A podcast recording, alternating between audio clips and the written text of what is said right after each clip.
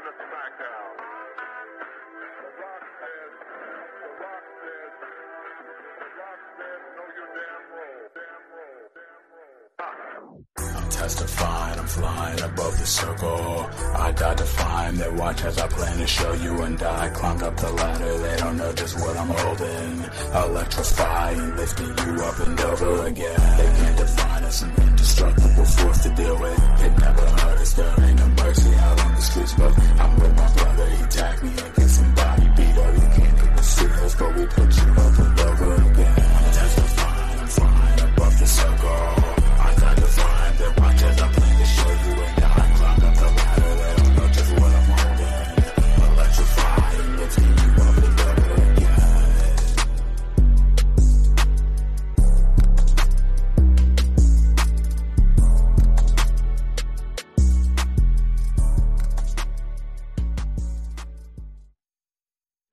Up and Over Podcast, a professional wrestling podcast where a bunch of marks discuss pro wrestling, where everything's a work and none of their opinions matter anyway.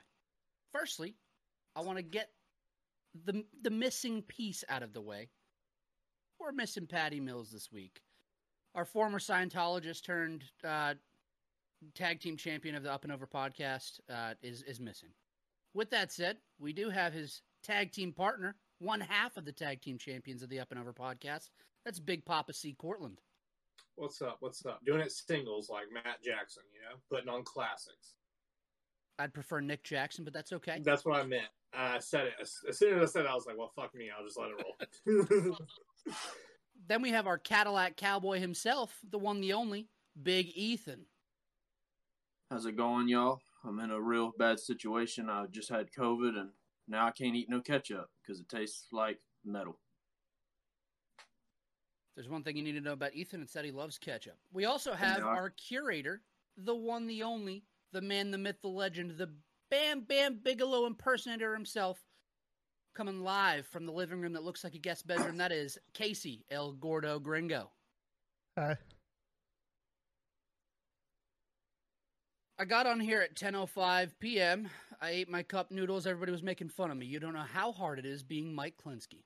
Fellas, how's your week going? Is there anything that you want to dive into before we get into our episode following with our ECW arc currently? Uh, yeah, sure. There is a whole list of people who were released 90 days ago, as of today, who are now free agents. They're able to go where they wish, and uh, I think that's super exciting. You can look at that list on the Up and Over Instagram and Twitter account. Um, also, for tomorrow, we're doing an immediate Dynamite review, and I'm super excited about it because today, being Tuesday, they announced that Brian Kendrick is facing Jon Moxley on Dynamite. And I am so excited about that. I'm excited that we get to talk about it immediately. Um, super cool that we're getting to witness it. Because I've watched a lot of Brian Kendrick matches the last two weeks. Because Alex hadn't watched a lot of them. So I showed her a lot of him and Paul London stuff, showed her the Cruiserweight Classic, which she loved, which is so good if no one's caught it uh, Cruiserweight Classic from I think it was like 2015, 2016, something like that. Um, so good. Um, yeah, man, those are the two things that come to mind. I like it. I like it. On that Dynamite, we're also getting a match that I am personally excited for, which is Brody King and Malakai Black versus Penta El Zero Miedo and PAC, which should be a banger. Uh, really excited to tackle that. If you guys haven't listened to our live Dynamite recaps, you can always catch them after the fact on our YouTube page at the Up and Over Podcast YouTube. Um, just some food for thought. Was there anything else that anybody wanted to add before we dive straight into November to Remember 1997? Uh, just want to say shout out Daniel Garcia for winning the 2022 Battle of Los Angeles this weekend. Well deserved. Oh yeah, hell yeah. That's all I got. Absolutely. I heard. Uh, I think Casey's dog Owen might have had something to chime in there. Um, I heard. A, Something, He's still, something about Bret being a bitch. I, That's what it is. um, And in that He's- note, hold on a minute. My I dad's that. calling. About- He heard you Oh. talking shit about Bret Hart. he's still bitching about the bookings from the Royal Rumble. oh Lord. Oh, Yeah, man. Uh, speaking of that, I guess it was reported that um, Shane McMahon had a lot to do with the booking of the men's Royal Rumble match, and he apparently buried Jamie Noble in the creative room in front of a shit ton of people. Well, I guess And, it's uh, like they were having issues the whole week trying to Mhm. book this shit. And then I guess day of the Rumble, they changed the Rumble like results like 20 times. Well, then, yeah, yeah, I mean, you're gonna- of course you're not going to have, you're not going to know your clear cut winner or the person who should be the winner of your Royal Rumble if every Monday Night Raw people in your announce table are going out with no notes because y'all don't even know what the fuck you're about to put in front of them for three hours. You know, so like you don't even know what the fuck you're booking at this point. So like, of course you're not going to know who's going to main event your biggest event in three months.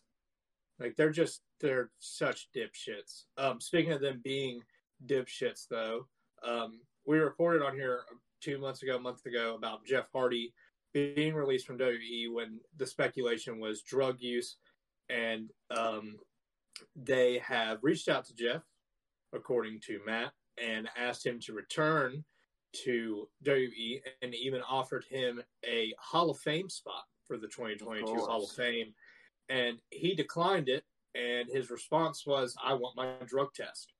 And after a few weeks of battling with that he did receive his drug test results and everything came back negative which he knew it would.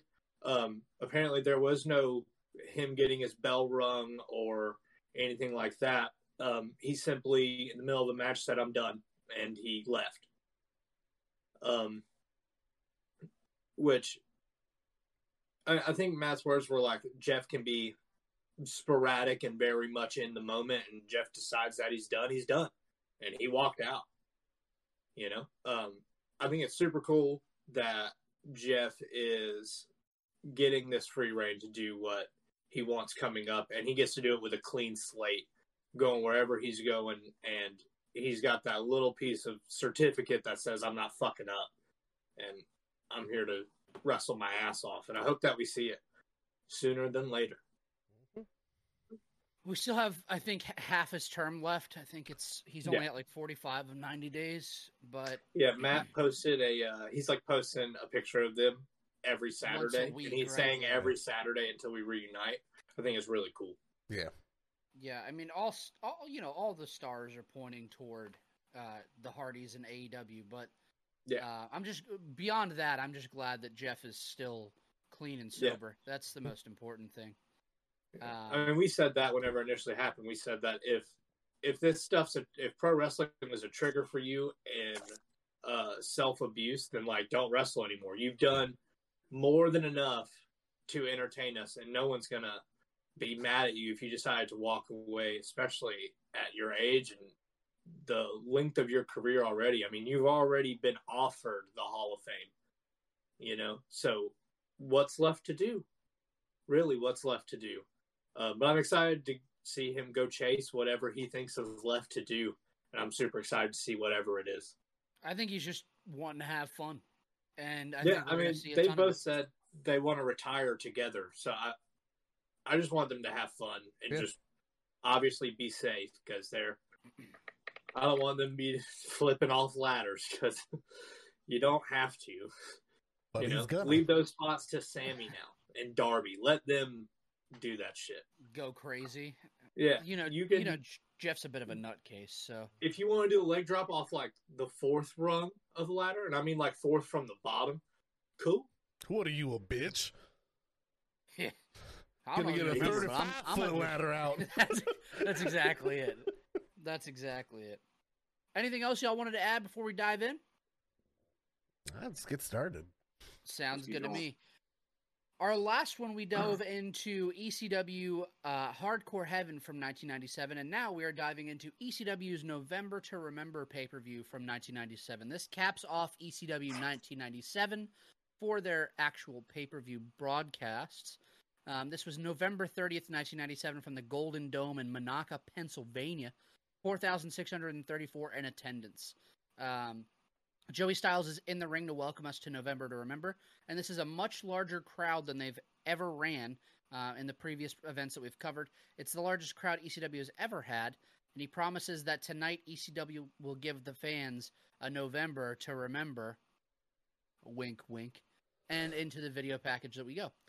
Um, again, I've talked about it at length. I just absolutely love these video packages. Um, I I don't know who worked on them, but they kept them up to date with you know the latest in terms of what the wrestling was and like the cool spots that you could have missed between uh, pay per views just at their live events. So I really enjoyed uh, the the video package as I have the past two events. We you see right the little into add-on to uh, like they like spin in and, and it looks like it's like a blue screen TV, and he's kind of like spinning in and out of the clips as the clips are switching like transitioning in the intro. I did not see that. Yeah, it kind of notice looks like a, like a blue screen, and then it like spins, and it kind of looks like the camera is like looking at like a little television screen, and like it's like going into transitions from like clip to clip. It actually looks really cool, and for this time, really well done. Yeah, um, and, and especially considering that they were just a a much smaller company. I mean, this is really like a DIY thing, you know. Um, but we jump right into our first match, which was Tommy Rogers versus Chris Candido. Uh, Candido's reaction from the live crowd was a wild one because I said I think last podcast that Chris Candido does nothing for me, but the the live crowd popped massively for him. This was a really technical contest for the first few minutes, and it received a boring chant from the crowd in response. Immediate boring. Almost, yeah, almost immediate. You're talking like two minutes in. Rogers suplexes Candido from the ring to the concrete floor, and it gets the crowd on their feet for the first time in the match. There were some cool moments, uh, like Tommy's hurricanrana for a near fall, Candido's top rope hurricanrana for another near fall, uh, but this was mostly forgettable for me. After a long while of back and forth, Lance Storm interferes, and the match ends in like a weird no contest thing. Um, if there's anything you wanted to add to this, just because it does run two segments, um, I went a star and three quarters on it. Um, it- it was just okay to me, man. It did really nothing for me. Was that high for you, Cortland, or low for you? That's super low for me. I'm with you, so, Cortland. So you enjoyed it. I I loved this match. I actually think this is the best match on the card. That's crazy. Go Just, for it. Tell me about just, just Wow. the Tommy versus Candido. The intro singles. Yo, Yeah. Cortland, don't back down. I'm with you. I'm on not that. I'm backing gonna let down. I don't plead his if I'm gonna case, but I don't think he's right. Uh, I don't think is- it's my favorite match on the card, but I support the way you feel about it. I think this match is fantastic. Um, Tommy Rogers is one of those unsung heroes of tag team wrestling. Um, with the Fantastics with Bobby Fulton, like they did a lot of great work in a lot of places. Um, and for him to come to ECW, knowing that the first two minutes of this match was going to get booed out of the building, but like halfway through this match, this crowd is on their feet. They're fully behind both of them. Um, we get this weird run-in at the end, which like I, I don't enjoy like how it just switches to a tag because this match had so much. It felt like it had a lot behind it. Um, for it to continue just being a singles, it wouldn't hurt either of the guys to lose. Um, but man, this match is really fantastic to me. It worked a style that ECW doesn't bring to the table a lot, especially for their opening matches. Um, but like by the end of this match, they're chanting that he's hardcore you know and that's for a guy that most of 90% of his moves are with you on the mat and him controlling the head position you know um so like for me this match is a three and a half stars for me Wow. Well, Ooh. you and I watched two different matches apparently. Ethan, you said uh, you said you're right up there with Cortland. I'd love to hear your rating as well. Yeah, uh, I went two and three quarters on it, um, but that's you know that that's far from bad for me. Um, I just really liked it. I like Chris Candido a lot. I had no clue Tommy Rogers even worked ECW. Was this just a couple matches he did, or yeah Did he he- did like a small stint after uh jerry lawler like once that circle happened kind of everyone started to circle from mm-hmm. like old territories and small territories that still existed Yeah. So no, I really enjoyed it. I mean, it's just your standard opener to me, but on these ECW cards, you don't get much stuff like this, and I just thought it was really good. I can't remember. I think it Candido suplexed Rogers to the floor, or vice versa at some point. It was really Tommy. Rogers suplexed him to the floor from the Okay. apron. Yeah, yeah, yeah. That was a really good spot. I mean, I the tag match is something I'd like to see on its own, but I hated that they cut this opener off because it got 13 minutes, and I was stoked to see how they finished it up. Because I mean, if they would have had a strong finish, I probably would have went three or three and a quarter. Um, I just thought it was a real good match, and probably my second favorite thing on the show, to be honest. But um, Casey, do you have anything to say, or are we going into the tag? He I, has mean, to give I a rating. just like I love Chris Candido, but like going back through some of this like older stuff, like this match didn't do shit for me. Like I don't know if it is because like I don't expect like super wild crazy shit from Candido, like because like he hmm. he gets a little like on the extreme side, but he's never one to be like in like the Sabu like territory. He doesn't go that crazy. But like for like some reason, like some of these earlier like matches, they just kind of fall flat. But like I, I gave it a gentleman's two and two and a quarter. Like I was like, it's not terrible. I enjoyed the tag aspect of this a lot more, and I understood why they did it. Just for the sole reason that like the triple threats, they're all pieces of shit. Like it made sense to have the run in there, but like it was, it wasn't awful, but yeah, it was. It's fine. Um, all right. I'm Which- just that not is- all It's- it's- that's cool. each, each the, That- you know, fine, have their opinions. I'm yeah, just, cool. I'm I just, uh, I love this match. Uh, this is going up there with like with watching ECW. This is one of my favorite matches that I watched so far because genuine storytelling and this crowd is fucking eating up Chris Candido and they're loving the shit he's doing. And then he flicks them off and then they boo. Yeah. And then he does another cool move and he gets them pumped up again and then he flicks off somebody and then they boo. And then like it's just the small little things in this match that really really did it for me. I could have gone without the tag match, but you know. When I think back at this match now, I only think of it as its singles. I don't Yeah. I haven't I didn't give that rating for the tag match at the end. If that makes sense. Like I wish we could have got a solid finish to that. Yeah. truthfully, I kind of thought about it with the tag as kind of its whole thing. As weird as Hmm. that may sound, you know, I was just like, okay, they had this singles that turned to a tag. This is all one little thing here. That's kind of how I viewed it. Because the tag stuff, not to jump the gun as we're about to get into it, but Lance Storm interferes. Jerry Lynn makes the save, turns into a tag, and then they bust off a bunch of cool spots. You know, I would have liked to Yeah. seen a finish to the singles match, but as a package of the both, just the whole angle, you know, two and three quarters, three stars flat for the whole thing is kind of how I was looking at it. I mean, dude, and he hit it unprettier, which just blew my mind. Yeah. The time just hit an unbelievable unpretty. What, what do they call it? Kamikaze at the time? Something, Something like like that, that. yeah. Yeah, Kamikaze. And like the crowd ate it the fuck up. Like they jumped Yeah. off their feet like they had never seen anything like it in their life. I, I Uh, will say in the defense to the singles aspect of the match that like it turning into a tag match is the beginning of the reason why I hated this era of ECW. Because this happens so fucking much. I, I I, think it will down- probably happen in the next like eight pay per views we have to go through. It's going to happen at least three or four more times. Where it's just like there's like, well, this is a fucking tag match, or it's a torn. It's like they'll just like start throwing people in. You're like, what the fuck is happening? Like for zero Yeah. fucking reason. I have written down impromptu tag match. Fan screams at ref asking, "Are you allowed to do that?" No, he And like the on- camera picks it up. so Perfect. so he's on hard cam and he actually yells to Joey. He goes, "Hey Uh-huh. Joey, is he allowed to do that?" Yeah, yeah. That's awesome, man.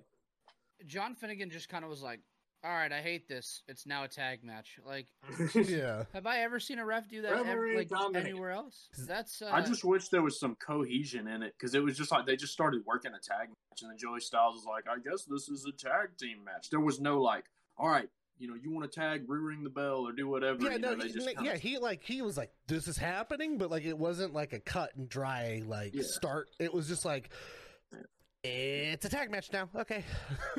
It's it somehow though is far less insulting than some of the stuff we'll get later on the show. Oh man. Oh. Last thing I'll say about this match is like it was so it was slow enough to where the moves that they did felt important. You know, like it had the momentum to where a superplex or a super hurricanrana from the top rope had everyone all the way in the back standing up, and then you have like uh, him doing the Candido attempted the second rope leg drop, and Rogers landed a power bomb. The crowd ate that shit up. That man. was a good Yeah. spot. and it's like that mo- that spot can be used in this match or like on this card somewhere else, but it wouldn't have gotten that reaction because the tempo and the story they were telling in this match meant more, and it felt like it meant more than the rest of the blood feuds that were on this card to me. Because it actually told a story. It felt like it was more than just like your typical blood guts ECW. and they were just a lot more crisp.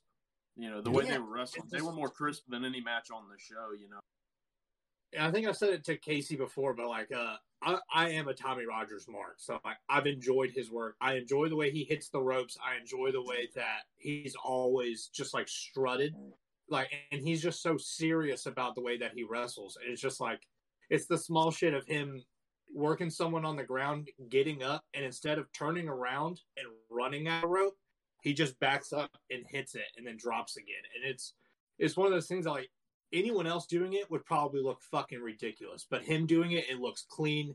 It looks it looks professional, if that makes sense. Like it looks like it's something he's done so many times that he could do it in a Interesting. Um, so again, we devolve into a tag match. We get Chris Candido and Lance Storm versus Tommy Rogers and Jerry Lynn. Um, for me, Storm and Lynn added a ton of flavor immediately to this match. Uh, Candido gets knocked off the apron into a photographer at ringside, who just eats this large man falling on her, and it received a uh, "She's hardcore" chant. yeah. Um, But didn't she no sell it? She like tried to like get up And and, just- walk away, and he like grabbed her, and he was yeah, like, he was get like, down." "No." Mhm. Like, this is part a of this work, now, baby. motherfucker. right? Yeah, like you are Well, now in because the she, show. you can, if like they kind of like when they panned to, like that happening. She looks visibly pissed, where she's like, "What? The, Yeah. You have all of this room to fucking fall, and you fall onto me into the guardrail. Like that didn't, probably didn't feel good." So she's like, "You fucking asshole!" Like, she it's no the sold it. equivalent. It's the equivalent of stubbing your toe just with a large man falling on you. So she was just walking around trying not to yell, like, like yeah, just mad. click. Um, you had a bit of dissension between Candido and Storm when Chris pulls Lance off of Jerry Lynn just as he's going for a top rope back suplex, and Candido hits his finisher, the blonde bombshell, a top rope power bomb, which looked great. That's beautiful. Uh, Candido and Storm win after Candido pins Tommy Rogers with a Northern Lights suplex, which looked awesome. Uh, I went two and a half on that. I enjoyed the tag match for what it was. Uh, Casey, what'd you have on that? Um, so I gave it two and three quarters. I I love Jerry Lynn. Jerry Lynn can almost do no wrong in my mind, so it's very hard for me not to be like it's the best ever. Um, at one point in the match, though, Rogers goes for like a roll up and shows the majority of the crowd uh, Candido's entire asshole. Uh, Yes. the For a long time. the response wasn't even like a chant. Everyone just went, "Oh!" Like they were like, "What the fuck?" um, I don't know why this made me. No, they were like, "Jesus Christ!" they were like, Oh want my god, put it away! Ah, uh, ah. Um, Joey said some, some one of the funniest fucking things during this when he's calling the match. He goes, "You Dude, fans." he says so much funny shit. He says you oh night. fans may remember Jerry Lynn from WCW, where he wrestled under his real name Jerry Lynn, and under a very innovative name of Mr. JL, where he wore a mask, fooled everybody. Like he just like is like, talking shit about other people's work, where he's like, these guys are fucking stupid. He is up there by himself for two and a half hours. He has to pop himself somehow. Loses his literally, mind. I was gonna say, Yeah. dude, he pops himself a later. lot. Like he he does it all the time. I feel Like, like you I can- feel like he's he talking heard, to himself. you can hear him giggle. That shit was awesome. The way- he like the says it, he's way- like, the way he delivers the like fooled everybody, he was like fucking nailed it. Like he's Yeah, like that was good. it. But yeah, I There mean, was like, for just like the the if you haven't watched it, like they quickly explain it when Lance does the run in. At the time, he is like the prospect for Triple Threat. So like he's just Yeah. making sure that Candido's gonna win, and then like he's like outshining Candido during the tag match, so Candido gets pissed. So it's like there's like little baby like bits of storytelling in there, but like some of it was just like, is he helping you or not helping you, Candido? Like let's let's figure this one out. Joey Styles does this thing where they'll like have just like him on like just a camera. It's just him with the backdrop, and you know when he's about to say some funny shit because his mouth does this thing where he's like, Oh, yep, yep, yep, yep, yep. I know. like he's like trying not It's to like- pop It's a combination of he knows it's funny, and then he go, he's like thinking to himself, like, how much trouble am I about to get in? He's like, is Yeah. this gonna get me in trouble? I don't know. It's gonna be funny I, though. I bet he never got in trouble because he Oh. deserves the world.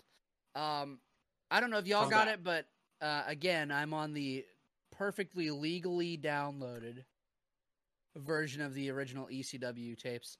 Um, Yeah. but we had a promo for Mikey Whipwreck versus Justin Credible. At Oh. last year's November to remember, Whipwreck upset Steve Austin. Justin Credible is undefeated in ECW at this point, having most recently upset the great Sasuke, and is putting his streak on the line against Whipwreck. As if this story didn't tell itself in that last sentence. Um, we get Justin Credible with Jason's worthless ass uh, versus Mikey Whipwreck. Uh, it was a fun match for me, man. I enjoyed it. Uh, my brain remembers Mikey Whipwreck being just a job guy for some reason, um, and I wish I could explain why. I think I just because he got his ass whooped all the time. That's that's why He he, got was so beat up. popular. Yeah, But he, he was got beat great. up a He lot. went He got beat up. He went from being a fan to working the crew to being just like the fucking whipping boy for like everyone. And then like he just he just kept climbing himself. And then like yeah, at this point it's like like the sentence that you said was ju- it's mind blowing that he beats fucking Stone Cold Steve Austin at one point in his career. He's a two time tag champ with fucking Cactus Jack. Like it's it's mind boggling to think. And like, this is not even his best this is not even his best form of Mikey Whipwreck. No. like yeah. we're No. getting there like slowly, but like we're not even close to being like the fucking lunatic with Tajiri. Yeah. Um, and he just has was- iconic work around him. Like when I think of Mikey Whipwreck, I think of Mick Foley holding Mikey Whipwreck's limp body, and he's holding Yep. the tag belts. Like that's what I think of. Like, Yeah. It's just an iconic character in pro wrestling. and doesn't he like train people now? I mean, Mikey Whipwreck's character arc is just through the roof. What a guy. Mhm. Um, this had People some cool spots uh, for real. Uh, notably, Whipwreck hitting a swinging Hurricane Run on the outside early on had me pop massive. Uh, and then the Avalanche Whippersnapper to finish, which we'll get to. But Justin Credible, really looked awesome here. Um, I hate to say like the WWF shine, but you could tell that he wasn't just an indie guy. Like he had time working uh, like TV wrestling. Uh, everything that he did was like really fluid and nice. I really enjoyed the match. I thought he looked great. Um, Whipwreck overcomes the douchebag Jason's help and picks up a win via the aforementioned Avalanche Whippersnapper. Um, Cortland, what'd you go on this? Uh, I gave this match two and three quarters. Uh, I enjoyed it. Um, Justin Credible does a badass missile drop kick in this match. Um, that He really lands like on his me. knees. It was wild. It, it looked fucking awesome. Um, the whippersnapper from the top was. I was this the first time it was done? I would say I no, but it because looks I don't awesome. think so. I don't- I but that know. crowd ate it up like they had never seen that shit in their life. Oh, you Uh, talking about off the ropes? Yeah. Yeah, Yeah, that, It may have yeah. been. Yeah, His- yeah, I think Yeah, it might have been one of the first ones. I, d- I don't remember. Yeah. But Um, dude, they they ate it up. So I did too. Uh, I enjoyed this match a lot. Justin Credible is one of those guys that can just get his ass whooped and whoop ass, and it makes it look great either way. Um, I think going further into ECW, we're really going to see how great Justin Credible and honestly both of these guys really are. So hopefully the rating for both of them just like continue to climb as we go through the next year because I'm sure it will because they're on the trajectory. You know, Yes. And we know So, where we end up with match. Justin Credible with him and Lance Storm, which is like I'm very excited for those. Um, should mm, be that's awesome. just the best. Um, let's go with Casey. Casey, what do you have on this one? weirdly enough, I think this is one of the very few matches where I just sat and watched. Most of the time, I tend to have like my notes like with me, so I'll stop and like kind of go through. This is one of the only ones on this one I just like sat there. I did have to write down that there was a just an asshole uh chant in the crowd because they. I love the play. I love the play on it all the time. Like it just good. fits perfect. Um, I gave it three and a quarter. I love the match. I I love the work. Yeah. Ethan, did I miss anything here? Um, no, I went to um, two and three quarters on it. Um, I really loved how this show started off because I loved that first match. You know, they work in, you know, just a nice technical match, and then you roll into this and you just have them go out there and do a spot fest, you know, and let Mikey Whipwreck show his ass, hit the whippersnapper off the ropes. I just thought this was a blast. I mean, shit kind of gets rocky after this, but these first two matches, I'm like, damn, this show's gonna be fucking great. So yeah, two and three quarters. I'm right there with you. I went two and three quarters on it. I thought it was an awesome match. Uh, it was a lot of fun. Um, here's the deal. I'm gonna read my notes on this promo that we have, I'm scared. and if anybody else has anything that they need to add to it that I missed, feel free. But we cut to the back, and Al Snow Hold is on. in the locker. I gotta, I gotta go ahead and stop you there because what sends us to the back is Joey Styles says, "Al Snow's getting head in the locker room," and then What? he goes, uh, and then it goes straight. And then it just And cuts. I was like, "Wait, what the fuck did he say?" Peacock like it got cut that. me, and I knew what he was talking about. Did you catch him arguing with himself? Does that happen for you guys? Where he's like, I can't believe I he got head in the locker room. Like, did you, Yeah, did you yeah, see yeah, that? yeah. Okay, cool, cool. It's okay. like him saying it, sure and he's like, it's like them like not cutting it soon enough to where it's like he's like, "Fuck, I really just said that," and then it Yeah, yeah, cuts. My favorite Yeah. is when he's like, "I'm sorry, mom." Those are the best, dude. oh, my mom's gonna be mad about that one. ah, damn. we- we cut to Al Snow and the job squad in the back, but this is like legitimately just like, hey, let's go film in the locker room with the boys. Like, eh, there's just people sitting around with him. Um, he's talking to a mannequin head. He's cutting a promo on the head. The head tried to get a job in WCW with Al Snow. This is insanity. Those are my notes. You have the blue me not even fully dressed, looking back I at was him gonna like, say. "What the Gut hell is out hap-" doing his thing halfway Yeah. through it. He's getting his shirt on. He's like, "What is happening over there?" Half my man's gimmick is out the towel. and He's just standing there. Literally, dude. He's like, "What are they gonna do? Job me?" Like, fucking... Literally. It was an absolute mess, and I loved it. Um, then we cut back, and that's when you got Joey Styles like Al Snow in the back getting head in the locker room. Like it's just it was a mess. It was So just a, it was awesome, man. I mean, who can cut a promo completely by themselves talking to a prop? Al Snow. and he was fired up, man. I mean, there, I feel like there's only two people. It's like Al Snow and Perry Saturn were the two that could get away with it. People that loved it, and I mean, yeah, of course you have your people that hated it. But I mean, I feel like if there's anyone that can get away with shit like that, it's them. I mean, like, Especially with, like with this, remember ins- like Eric Rowan's animal in a cage. Well, like with this like inception of him talking to Head, because this is kind of like the beginning of it. Like, cut to like a pay per view or two later, the entire crowd from fucking rafter to floor has a styrofoam styrofoam heads. head. Like yeah, this came out of literally nowhere. And, they then- start. Th- I remember that one that they threw like him, yeah. threw all of them in the ring. Yeah. and it like one of them like almost knocked him out. Yeah, Because he like it hit him so hard he like turned a full Ah. 360 and was like, "Hey, motherfucker!" uh, awesome. Y'all, y'all didn't get the uh, the the promo. I think you got the word on the promo, but you didn't get the promo. Um, but Paul Heyman narrates a Sabu versus Sandman promo. The biggest highlight of the promo is a slow motion of Sabu jumping off the stage and cracking Sandman with a beer bottle. It just fucking bounced off his head before it cracked. Um, I will send you guys a video in the chat of it So because it popped me big.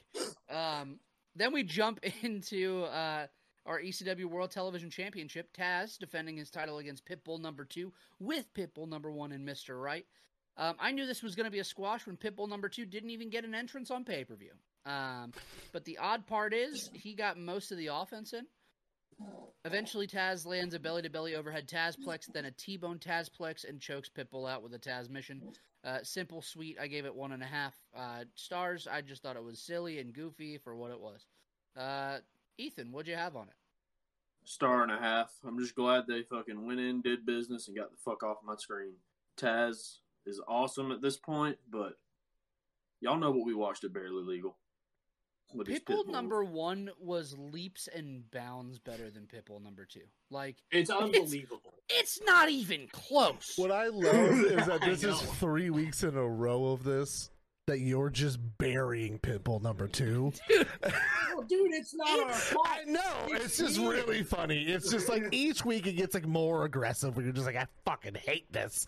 It's not that I hated it. It's that I disliked it enough for me to say something about it. Like I didn't hate it. Yeah. I still gave it a star and a half. I could have I could have buried this like, you know, something else like Scott Steiner test, but I didn't. I didn't. Because Taz dumped people on their heads Yeah. and it made me pop. Yeah. Um so Casey, what'd you go? it took me longer to write the notes to this than the match was because I Mhm. wrote It's a lot down move. notes. I wrote down move for move the the match. Oh, it's a man. couple of right, uh, lefts and rights followed up by a power bomb. This is all. This is all Pitbull number two to Taz. Yeah. So uh, followed by a power bomb, spinning heel kick, top rope shoulder block, That two spinning count. Heel kick sucked. It was so far off. Sucked. It looked Too I off. watched it and I was like, oh, this is the shit. Like you watch the crowd bad. stand up, this dude in the front's like, oh, spinning. Oh, Damn. he's like, take a seat. Fuck So- I hate this. So it's the spinning heel kick, the top rope shoulder block, a two count. Then there's a belly to belly Tazplex, a T bone Tazplex, Tazmission. That's the entire match. Yeah. Like it's it was the weirdest thing. Like it a wasn't even like it wasn't like a even. minute 30. I think it was like a minute twenty nine, if I remember from the other It week. didn't even make the 90 no, second it mark. didn't make the full the full thirty. I don't think, but like it was weird because it wasn't like Taz no selling it. It was just like, all right, get your It shit in really. it. It, it it didn't like not affect him, but it wasn't like his like where he's like gotten thrown and then he pops right back up again. It was I just told like that's what he was going to do after that fucking spinning heel kick because Right. like shit. It was because so he basically bad. it's a two count. I don't know what Pitbull number two was going for, but he basically gets countered into the belly to belly Tazplex, and then we go home. Like it's the weirdest fucking thing. Oh. I'm gonna be 100 percent honest. I was so just flabbergasted by how bad it was. I did forgot to rate it. rate it right now off the top of the head. Yeah, right. Honestly, we'll give it a star. I knew. I knew that's what you were. That's a start. I went a star and a quarter. Okay.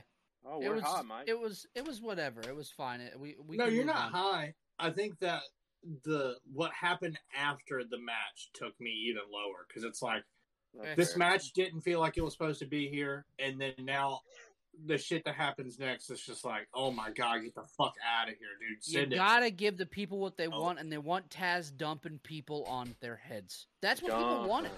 That Dumping and Sabu people on their missing heads. springboards. Like that's what they wanted.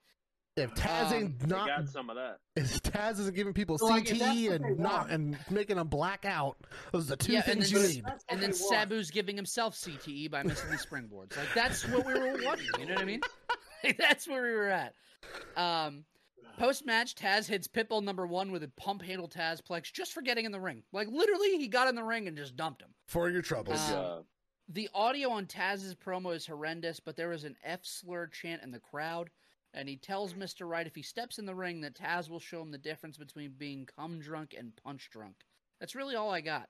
Then Taz beats up a security guard, shoot style, and Paulie is shouting for them to roll something pre-recorded from the production. literally is choking out a security guard, and they're like, "For the love of God, fucking play something out. Move on. Like, He's like, "I'm was trying not to get sued."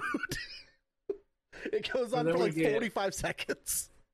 And Did then we get get- uh, Spike Dudley and um, Bam Bam Bam round Bam two. Bigelow toss to the twice. He Wow. did it two times. in This is the second time that he throws him. yeah. So we we Yeah, this is covered the him one they getting actually thrown. Yeah, this is this is like on an actual ECW television taping, and he actually gets caught, and they crowd surf him they around. crowd surf. Yeah, because And the first time he- you get it, they the motherfuckers just moved. They were like, no. he dumps him. T- did y'all not see him dump twice in this? He gets thrown twice in this promo. He doesn't get Did y'all only to see one time? They they don't show him get thrown to the crowd um, more than once. Dude, On he the gets Peacock thrown version. toward. He gets thrown toward hard cam, and I don't think he made it. I think he I just think hits did. the barricade. Um, I mean, Bam Bam's a mess. strong motherfucker, but that's gotta be tiring. Like He does it later. the psychopath. Um, Yeah, so uh, old footage of, of Bam Bam Bigelow and little Spike Dudley into the crowd, and this time the ECW faithful catch him. After Bigelow defeats Dudley, the crowd is chanting one more time, and Bam Bam tosses Spike into a different part of the crowd. Jesus. Uh, this turns into a weird, um, a weird promo for the main event. Uh, they they like zoom in on Bam Bam's face, and he's looking like Roberto, like Bobby Boucher's dad, for a little bit of this. Um, it's it's very odd. Uh, Bam Bam is the heavyweight or the ECW World Heavyweight Champion. Uh, Vince McMahon hates Shane Douglas, and Eric Bischoff hates ECW, are shown flashing on the screen. It was just a bizarre thing. I don't know if y'all saw it, um, if it was on They- the Peacock, but I think they like they show Spike getting yeeted, and then it kind of cuts to like how Bam Bam becomes champion. No, it cuts to Or like a it- Bam Bam vignette of like, but he's just saying, "I'm going to destroy Shane Douglas," right? Oh, we lost. that's Ethan. what I saw. God damn it! Ethan's gone forever. Um, yeah, it, this was just weird, man. Like I wish I could Yeah, explain yeah. it, but It it was all Um, over yeah. the fucking place. Sorry. hey, hey, bud, Eh, you, you disappeared. Welcome back. us. No, I said somebody was at my back door. Ah, Sorry, everyone. well, got to find out who's creeping on the house. Um, yeah, it, I'll send you a screenshot of what he looked like, and y'all can tell me if he looks like Roberto from Rob- uh, the Water Roberto. Roboy, Roberto. Uh, it's uh, it's a doozy. It's something. Um, then we get your daddy. it, dude. When I tell you, you're gonna see it and be like, "Oh my god." Um, then we cut to the ring, and like, there's already everybody out for uh, the this- FBI is cutting a promo, and Who was cutting the promo? Shut up. the Tracy the Smothers. Don? Because it was Tracy Smothers and Nunzio are are the competing Little members. Guido, buddy, get it right. Nunzio, motherfucker, it's always will be that. I don't remember who the Don's name is, but he's just referred to as the Don throughout the match. No he had like this weird. Southern Italian accent. I didn't know what was happening. Because he's not Italian. Yeah, It was one of my a favorite random things. guy. I, I but that's I'm. FBI was uh, Full Blooded Italians was originated in like '92 or '93, and the original members there was only one Italian dude in it. It's a jab at Italian. people. Yeah. It's It- not like Is Tra- It's not like Tracy they- Smothers isn't Italian, is he? Like- No. no. Like it's all He's the wild it's all southern work. boy, man. I'm just like he's not Yeah, even close to being not even close to being Italian. I'm just happy I got to see Tracy Smothers here. God, it's That's the best, for me. dude. I, I I I thought I was in the What a same boat on that one. I was like, yeah, it's Tracy Smothers, and then I just remembered Chris Hero's uh like his acceptance speech on behalf of him for like the Independence Hall of Fame, and it's the fucking greatest thing. Yes. But then you get them cutting a promo, and then literally out of fucking nowhere, Devon comes into frame, and they take the microphone, and then Joel Gertner. I I have the promo written down. Ah, yes, I do too. Oh Um, God. the, the cut back from the ring was very sudden and unexpected. Uh, it, I just felt like they lost traction here and didn't really know what the hell to do on the broadcast. which they were all over the like place. a bummer. Um, Devon had the best type of heat in '97. He touched a mic and they were chanting "Fuck you, Devon." Fuck you, Devon. Multiple times. It's not like Bubba- this. It was only a one time. Throughout. Like every Bubba Ray could never. thing. Um, we had what a marvelous night for an evening, which Joey Styles responds to. What? What? Uh, that was said by the quintes- quintessential muff stuffer. I mean, stud muffin. Just like Rubik's cube, the more you play with it, the harder it gets. Joel, so big it's hard to keep from hurting her. Gertner. I'm not on this podcast. What a mess. My name's Ethan, and I'm not here right now. Oh, What? Gertner. What A a piece of shit. I just started with what a marvelous night for an evening. Well, just- well, well. It just kept going. The I was fucking stunned. best. Uh, this dude. is I'm officially starting. It's what the the first of February that we're recording this. I'm officially starting a petition for. I mean, realistically, nine months from now, uh, that Casey be Joel Gertner for Halloween. okay. Won't be that hard. bail. Just get a neck brace. and wear like a shitty blazer. Like go to Goodwill and find like a weird suede blazer. You'll be fine. Um, Holy moly! Uh, Bubba hits a top rope superplex on Balls Mahoney, and Balls legitimately bounces feet off the canvas. Um, this fucking it's a four way dance. what was it called? A four way dance of death for the ECW It's Tag the Team Championship. Dudleys versus Axl Rotten and Balls Mahoney versus the Ver- There were- This is the most ridiculous fucking name still. And then Ugh. the tag champs being the Tracy FBI. Smothers and Little Guido. And FBI, this is the fine. i- if there is one way to explain why I fucking hate ECW booking, it's this tag match. It's all. Holy shit. This This- is the shits. Uh, I didn't hate it so much, but I think I enjoyed it because it it really was ECW. Like what I think about ECW, that's it. You know what I mean? Like there was two matches on this card where I was like, yes, this is the ECW that I remember as like a, a seven year old kid. Um, Oh, ECW is split into two things. It's like some of the greatest matches to have ever happened, and then like what the fuck? yeah, And there's and nowhere in the is middle. certainly in the latter, not the former, So- right? Like sorry. This Look- is what ECW. What I remember discovering ECW and being disappointed by it was watching shit like this. I was like, wait, this is what everybody's saying is the coolest shit in the world. What's even happening? Mhm. there's There's- so there's so many fucking stutter step pauses from everyone in this match because you get the Dudleys and the, The FBI. They're sitting face to face in the ring, and then Axl and and Balls Mahoney slowly climb in. And there's like Bubba looks over his shoulder fucking three goddamn times before he gets smacked in the back with a chair. They have like a weird three way dance of the of the tag teams for a little bit, and then you get uh New Jack's music, and then it becomes a New What was- Jack what- match. what played for y'all? Was it just like It's- shitty house music? No, it's it's it's it's his in the ghetto song. Like it's it's normally it's his song. This is from So- everything I've ever listened to.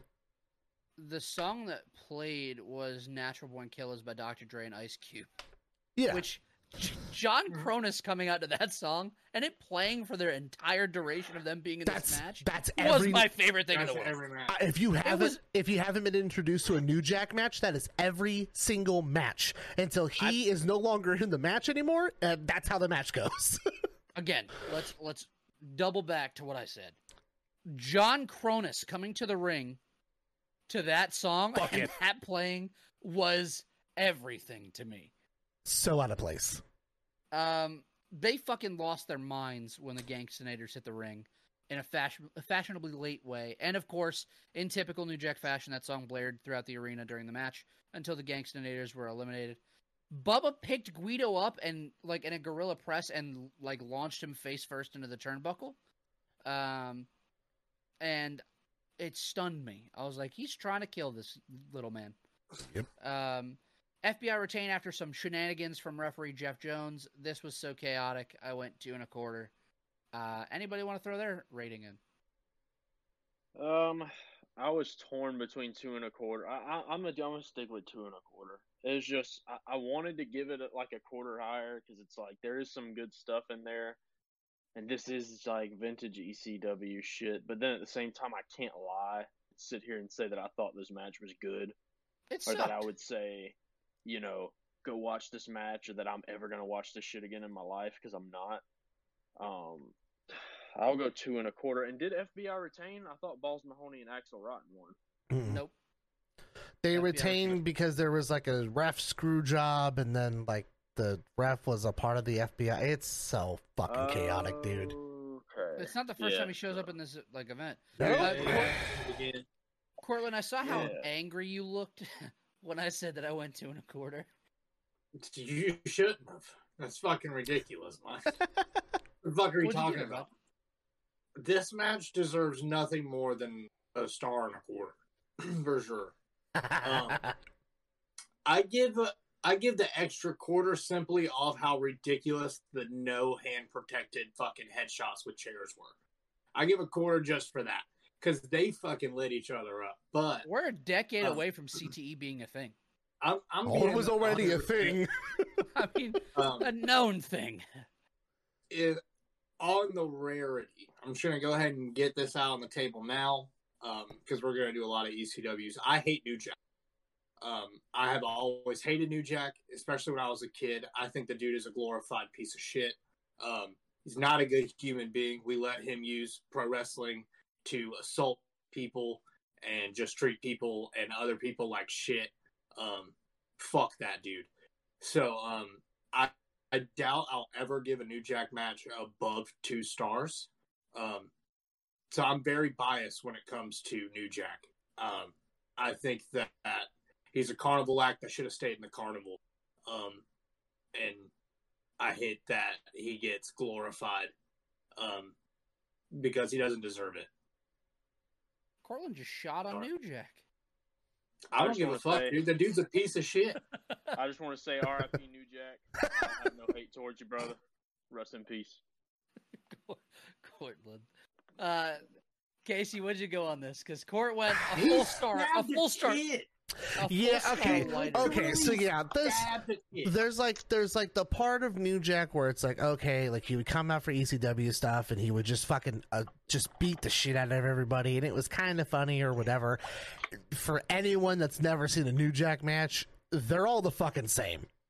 He shows up halfway through the match. He has a trash can full of shit. He makes sure that every weapon in that trash can gets used, either on him or on someone. And then you might get a dive from like scaffolding onto a table, and then that's it. Like it's it's every match. But then yeah, then you have going past ECW where he literally assaults like a fucking sixteen year old. It's bad. That was in ECW. him- He stabbed him over like 20 times with a Yeah. fork in his scalp. They had to reframe his fucking forehead. Yeah. That was And the uh, kid actually, begged him to stop.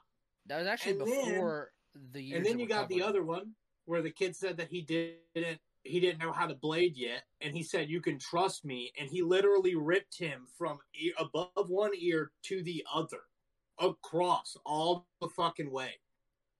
Like the dude is he's he's just not a good human being. Uh, I'm sorry to anyone who loved him or if you ever see any of this stuff and you're upset about what I said, but like you should be upset that you supported that dude. Um, because that is not a good human being. He's not a good representation of pro wrestling. Um, that's all I got to say about that. You want to do like deathmatch shit? Do deathmatch shit. Do not fucking harm people for the sake of your own entertainment. He was coked up, brother. Probably. Um I mean, honestly his like gimmick is bragging about the fact that he murdered, yeah. legitimately murdered someone. Like that's half of your gimmick. Like, are you fucking for real? Casey, what'd you give this match? We can move on. uh, fucking flabbergasted too. Like I was so confused by the end of this that like I didn't even know like what to properly give it. I was just like, like this match was all over the fucking place. Like I didn't see a twos. single tag. Well, I mean it's I think ECW it- I- rules. that Yeah, that I think it was happens. just Beat each other's asses. I think Figure the it out. biggest problem is that Who's there's legal? it's ECW. Like Like- nine times out of ten, there isn't a tag in there. Like, Dude, but like the you've Bubba, Bubba wasn't even in the match for like ten, like ten minutes, and he gets a pinfall, and I was like, "Where the fuck?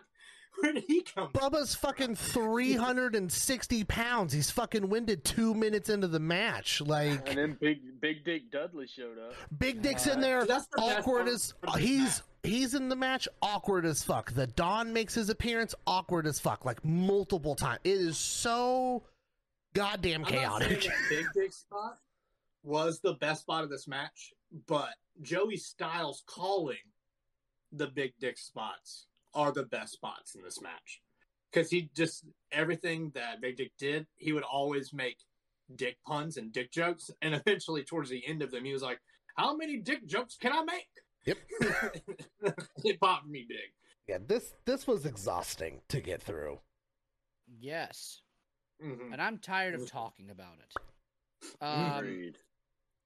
We got Tommy Dreamer and Beulah McGillicuddy uh, sh- being shown arriving to the arena. Tommy's work in the event hurt and says that Rob Van Dam is going to feel what the revolution is all about. Okay, You think it? We then get a pre-tape promo for uh, for Dreamer versus Rob Van Dam in a flag match. Uh, then we cut to Joey Styles, who was supposed to be interviewing Shane Douglas and Bam Bam Bigelow for their main event match, but both men declined doing the interview. Uh, then we Oh. have the flag match. Uh, we get Tommy Dreamer versus Rob Van Dam in a flag match. Van Dam comes down to a shortened version of "Walk" by Pantera, which soon, bec- uh, sh- soon becomes his trademark song. The audio dipshits in the back played "Enter Sandman" like for like twenty seconds, and then Yeah. turned it off, and the crowd was so fucking mad, uh, like furious. Um, I meant to hit track seven, not track Oh, six. dude. That's my Then you had Dreamer come out to Man in the Box by Alice in Chains, and the crowd is kind of booing him, but kind of not booing him. It was very interesting. because that song is sick and like how That can song you is very sick. that riff um, is great. Can't boo the It's song, American can't boo the man. Uh, Rob Van Dam beats Dreamer's ass for the first few minutes, and just as Tommy's gaining the upper hand, a whole bunch of fuckery happens with Bill Alfonso and the refs, and it's just a lot. Uh, it felt super overbooked with all the interferences, but the crowd was mega hot throughout this. Uh, the Can Am Express, Doug Furnas, and Phil LaFon try interfering, but Dreamer kicks them off the apron and turns around into a super kick from a returning Stevie Richards. Uh, Van Dam hits a five star frog splash on Dreamer, like through like a, a trash can. I- Yeah. that spot never makes sense to me because you're just going through a trash can. Um, f- but he picks up the win. Um, Ethan, what'd you go on this? Oh. Is there anything Um, that I missed before we get to the post match? I'm sure. I, I don't think so. I mean, I kind of like this match. Um, there's the overbooking stuff at the end, but for the most part, I thought it was pretty fun. Uh, the one of the less offensive things on the show because a lot of the Sure. stuff was just so in your face bad. Yeah. Um, I think I'm gonna go with two and three quarters. Um, I thought they worked the little stip stipulation well. I mean, there this was like during the WWF versus ECW kind of. Is that like the story they were going with, right? yeah. Mhm. Um, so I think it was fun for what it was. Bill Alfonso had on a Monday Night Raw hat, which I thought I want funny. that hat so bad. Yes. Me too. Um, That shit looks awesome. I mean, they had good spots here. Um, it's not anything amazing, but two and three quarters, a solid little spot fest. This is the kind of ECW overbooking that I can handle. You know, it's just enough where it's like, okay, this is kind of crazy. Anything can happen, kind of crazy, dumb shit. So it was just enough to not fucking throw me over the edge. So yep. Casey. Um, I just, I just want to throw it out there that every time that Rob Van Dam in ECW gets Rob Van does the spin kick during the damn part of his name is one of the greatest fucking things any wrestler does for their for the, them being called. uh, It's so fucking clean. I love it so much. Um, they make note that Dreamer has a separated shoulder, and he's also working with like a fractured heel. I think so. He's wearing a boot. Yeah. Um, when they make note of the separated shoulder, I wrote Dreamer's moveset doesn't require him to have shoulders, so doesn't really matter because he really can't fucking wrestle. Um, he can't. Name me one match. Back to back segments with y'all shooting on these motherfuckers, dude. What's happening? Dreamer has seven moves, and most of them are him lazily picking someone up and dropping them on their nuts on a barricade. That's fair. His finisher's a fucking DDT, and it's not even a good one. Yeah. Um, I can't argue. RVD also sells one of the best fucking pile drivers.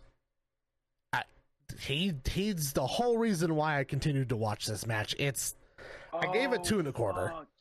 Yes, he did. That was one of the things. He Oh, God, takes he a pile drive, stick, the pile driver happens and he literally shoots like three and a half feet off Yeah. of the air like from his net it's fucking insane but yeah it popped it- the crowd big too, man. They loved it. i've never seen someone get i've never seen someone get that high before and i've seen that clip a thousand times it's mind-boggling to look at but yeah two and a quarter Portland. Uh, I gave this match two and a half stars. Um, small stuff about this match is really good. Um, it's mostly all RVD. Uh, actually, it is all RVD. Uh, RVD does a pin that is like the whole like lackadaisical pin where he's like just like drops his back onto him, and for the ref's three count, he's like one, two, and then he kicks out, and he was like, "Oh well, fuck D," and he like screams D. Heel RVD's the fucking Oh. best, man. Yeah, so like he's a there's a spot where he's on the apron, he's about to do the uh like leapfrog leg drop, right? And uh there's a fan that's like, uh Rob, fuck you, and he stops like mid leap and he's like looks out and he's like, This is for you, fuck you, and then he does it, and then he flicks him off in air while he's in the leg drop. Like, and you barely see it. It's like he just falls.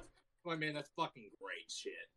Um Bill Alfonso's such a fucking piece of shit. Um, love seeing Tommy Dreamer get beat up by a group of people. Uh, makes me excited. Like Gives it. me hopes for the future. There wasn't a lot of whistleblowing in this match. There was so much whistleblowing. Was there? I think I've tuned it out by this point. I didn't point. really hear it. Enough. I- yeah, I didn't Oh really my pick it up God. I wonder if we have two different audio feeds. I couldn't hear Joey Styles at times Oh, because it I- was just like, Oh, we had different. "Eh," I was like, Uh, honestly, I'm dying. honestly, I think at this point I've watched so much ECW that like my brain just automatically is like, you don't have to hear that anymore. Like you're Part the safe. the whistle's a part of it. Um, I did, I did a two and three quarter rating as well. Ethan, I see you up there. Uh, I thought it was fine for what it was. It was a little too long, overstayed its welcome a little bit, but whatever, man. Got to get the homegrown talent going. Uh, keep in mind that RVD at this point is only 26 years old. That's insane to me. You Yeah, want to talk about look- he don't look overstaying? much It's different. To, he don't look Oh, much different today either, does he? He's starting Nope. to age a little bit. but- He's starting to. Uh, he's wearing like these shitty little round glasses, and I'm like, you look like fucking John Lennon. Stop that shit. Oh, I know it. I know it. I know it. It's bizarre. I just Uh, love how like post-match- aggressively perma high he is now. Like Always. He, he's burnt himself out. It's over for him. Like you look at him and you get like a contact high like through your phone. You're like, what the fuck, God? Yeah. Yeah. His Uh. wardrobe has to smell a certain certain way, dude. Like all of it has to have a certain stench to it. Yes. Um, Post match, they all beat the shit out of Dreamer. Sabu comes down and clotheslines Beulah. Uh, they're stomping Tommy out until Enter Sandman starts playing throughout the arena. Has anyone else ever gotten over with their theme like Sandman did? There was one person that came to mind for me. One.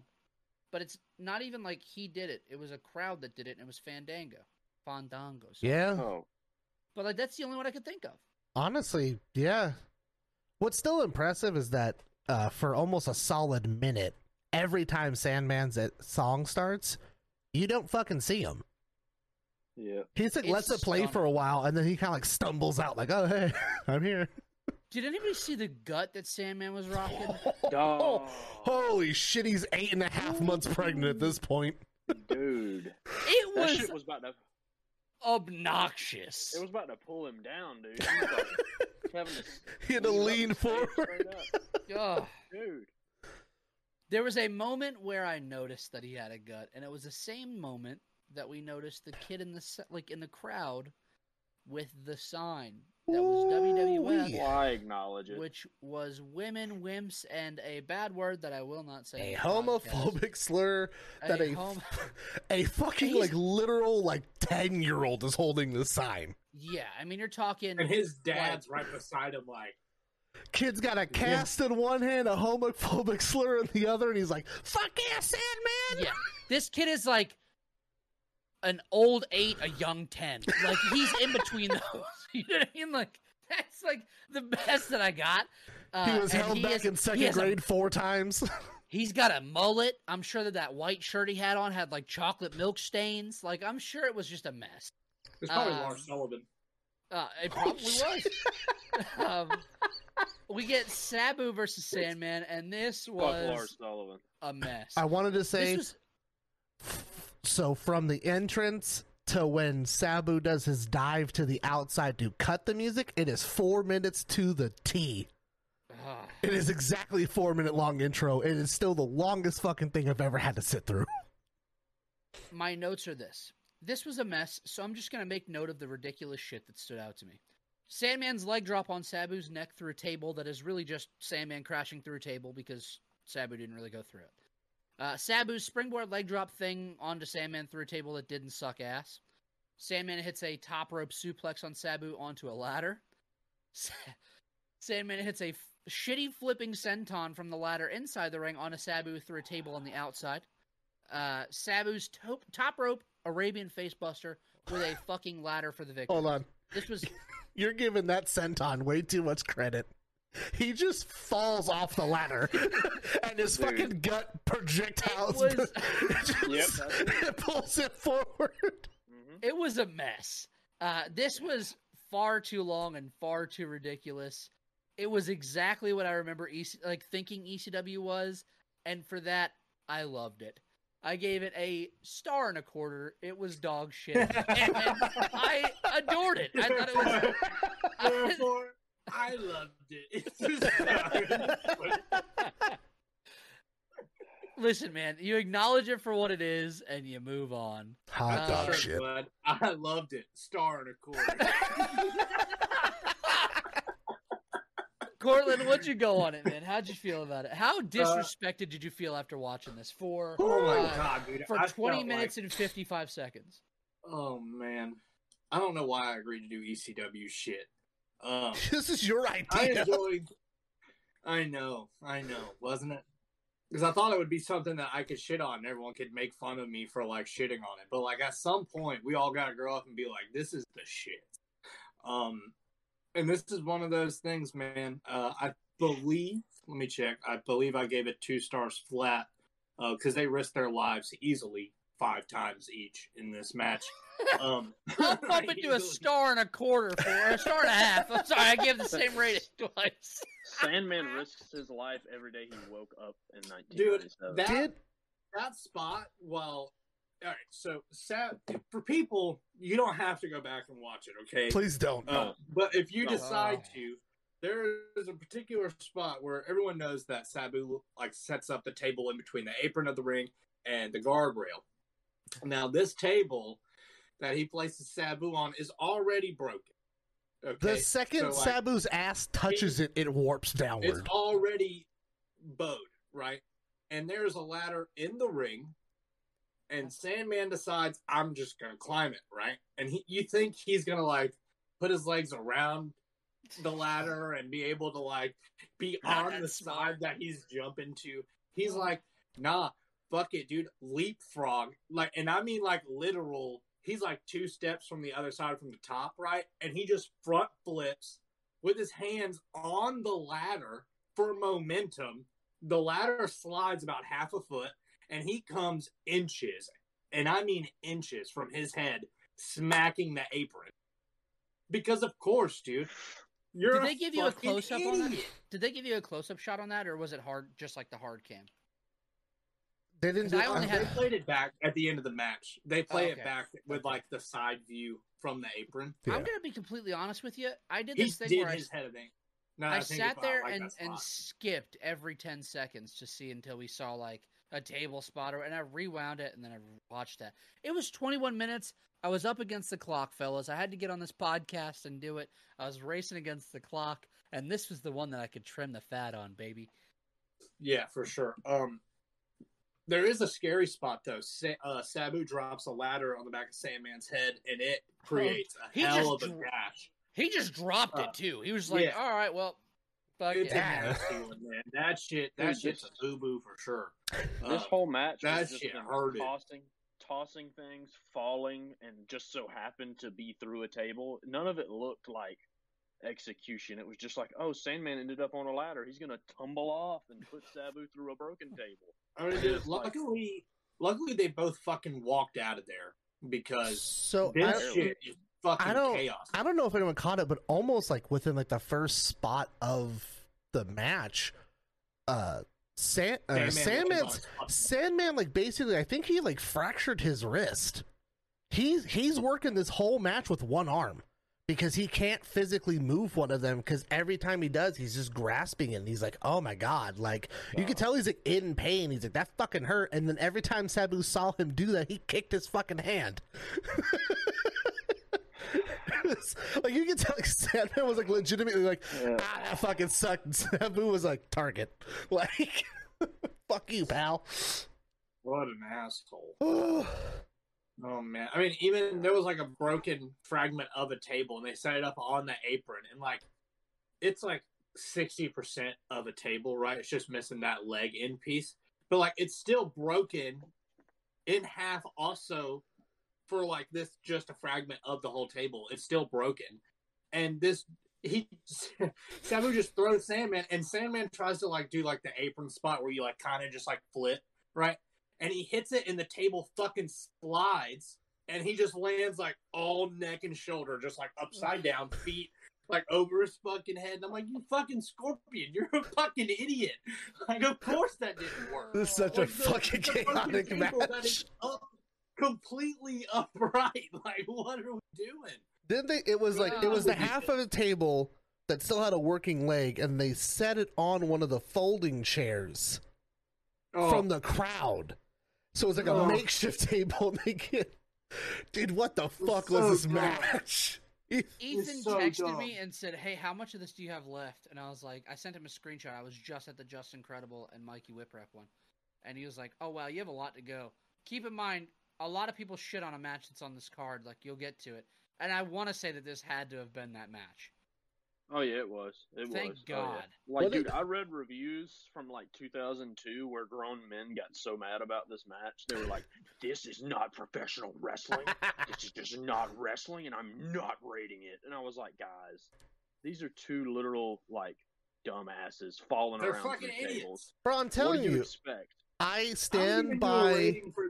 Rating for the dumb spots. I stand by my statement of that Sandman is just a fucking drunk uncle that peaked in high school and he just does stupid shit to make people happy. Like none of it makes sense. It's all clusterfucked. Yeah. I wrote down I was like I think it's true. I think Sabu has broken more tables setting them up. He breaks legs on tables all the fucking time. I think he's done that more times than he's actually gone through tables though. Yeah, because he, so- he like tries to open the table so fast that it, like snaps the leg, and he's like, "Fuck!" And then he puts it in the corner, Yeah. and then he and then he's the one that takes the spot, and then he always lands upside down, and I'm like, dude, you Dude. only have like maybe ten more neck bumps before your body's gonna be like, "This is it." Little did you know he had years to go. Um, Decades. Oh, Ethan, no. Ethan, what you give this? unbelievable. Years We We still let him go all the way to one night stand 06. they for some Kill Ray. reason people for some reason still book him on WrestleCon against the Lucha Brothers and think it's going to be a good match. I'm like, it's not. Did y'all see No, that a few years not. ago? No, Oh god. I would not have man. gone out of my way. Fucking RVD and Sabu versus Lucha Bros. Yeah, it's going to be fucking ass. God. What did you give this, Ethan? Dude, I don't know. What was this? Or let me be let me be one of those guys on the forums in 02. This wasn't wrestling. I'm not rating this match. I'm gonna read you. I'm gonna read you a small excerpt of this of this match. I'm excited. This match was so bad. I mean, you know how they say words can't describe how bad it was? Well, they can. Terrible, awful, horrible, unwatchable, boring, repetitive, amateurish, pointless drivel. How's that? I think Sandman flips upside down after a whip because landing on his head softens the blow. Who wrote this? Who wrote this? This was Our uh, new- Scott Scott Keith from 2002, which is why I clicked on it because I thought this was going to be the it's not wrestling. He did say here's the rating that he gave it. Uh, he gave it um, NR. Three This was without a doubt the worst match of the year and was not only bad to watch but a detriment to the sport in general. Dud, but only because I don't give negative stars. Jesus. You know what, you fucker? Good. I did write that this was 18 minutes too long. And, uh, uh one and three quarters is all it can get because fuck it. I don't, I don't know.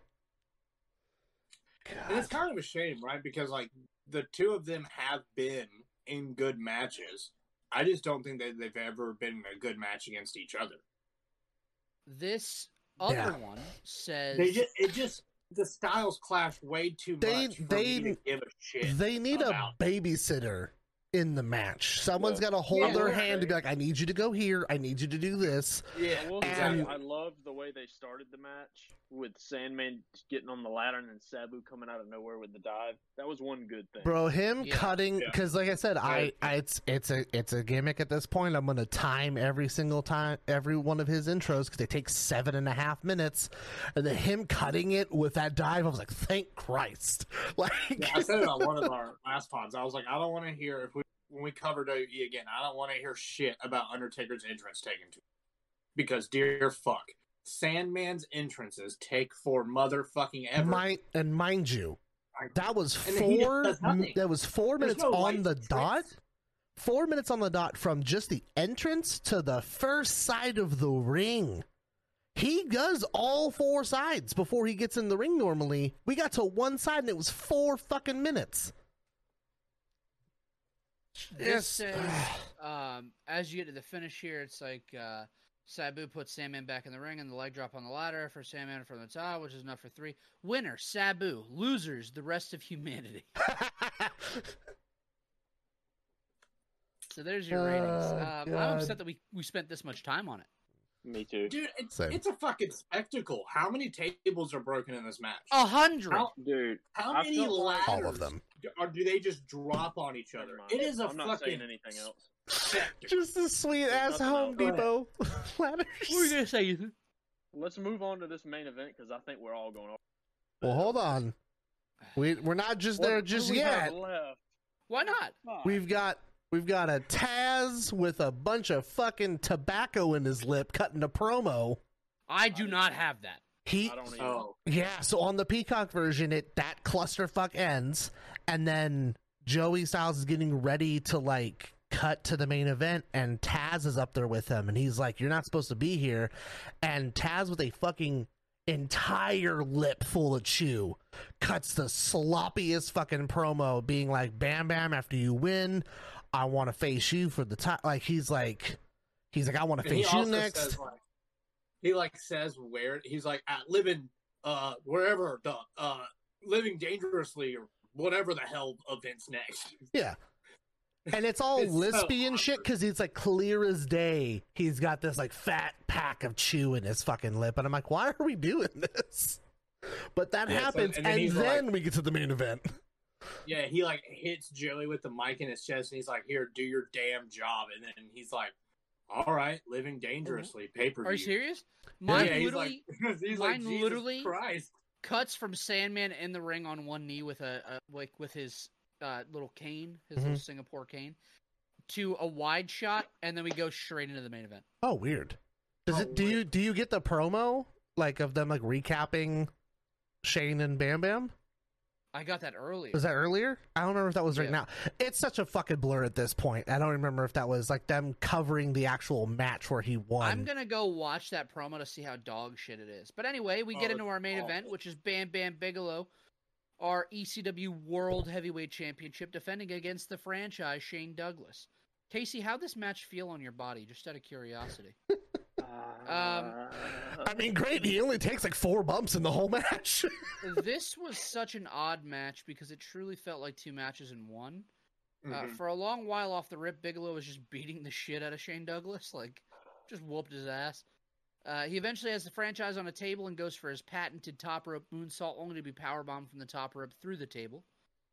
Uh, Bam Bam eventually hits a gorilla press toss, launching Douglas to the outside onto Candido. I think was on the outside with like security. Uh, it was Candido and Lance because they were both barred from ringside. Mm. They try to come out and then he gets yeeted onto them and then they leave. Um, Francine hits Bigelow with a crutch, and he takes it from her and swings like fucking Barry Bonds. But she ducks, thankfully, Thank which God. would have been Thank God. which would have been Right. horrifying if she mistimed this. it's a wooden crutch, and if he connected, there would have been a homicide in the ring because he he's swung with the ref isn't the ref isn't within swinging distance, but he fucking ducks for his life. He's like Jesus Christ. he fucking swings that so goddamn hard, and like at the time, like she's supposed to have like a like a fractured pelvis. or like something. Like she's she's So like she can't get down. no, like she's supposed to be legitimately hurt. She's also wearing like a skin tight like leather dress. Like it's not the combination to have a fucking a three hundred and sixty pound man fucking going for the home run derby. It is not a good Oh, combination. man. it was. I rewound it a couple times because it was a terrifying spot. Like he swings, misses he her. takes two steps into it. He's like bouncing on a Oh. foot, like, "Uh, yeah," like he just fucking He swings, she ducks, he looks over because the full swing pulls him over to look at Shane Douglas and goes, Well, I guess you're getting this, and breaks it on his fucking back. It's so Oh. gnarly, dude. like, it's. dude. Um, Bam Bam goes to powerbomb Shane through a table, but Douglas reverses into a belly to belly for the three, becoming the new ECW World Heavyweight Champion. Um, my Three only time. gripe here is I Four. hate how fast the ECW refs count in big matches. Mhm. It kills it for me. With that said, I enjoyed this shit. I thought it was a, a silly match. I thought it was a blast, and it was fun, and I went two and three quarters on it. Casey, I'm going to save you because I know it's a five star match for you. We'll save you. No, no. Uh, I like Ethan, it, what'd not you that go much. on it? Uh, let me pull my rating back up real quick. Fine, Um. Uh, He's already checked that- out. Yeah, Cortland, what you what you uh what you go on this, bud? where did it go? I went two and a half. Uh, Anything that I missed?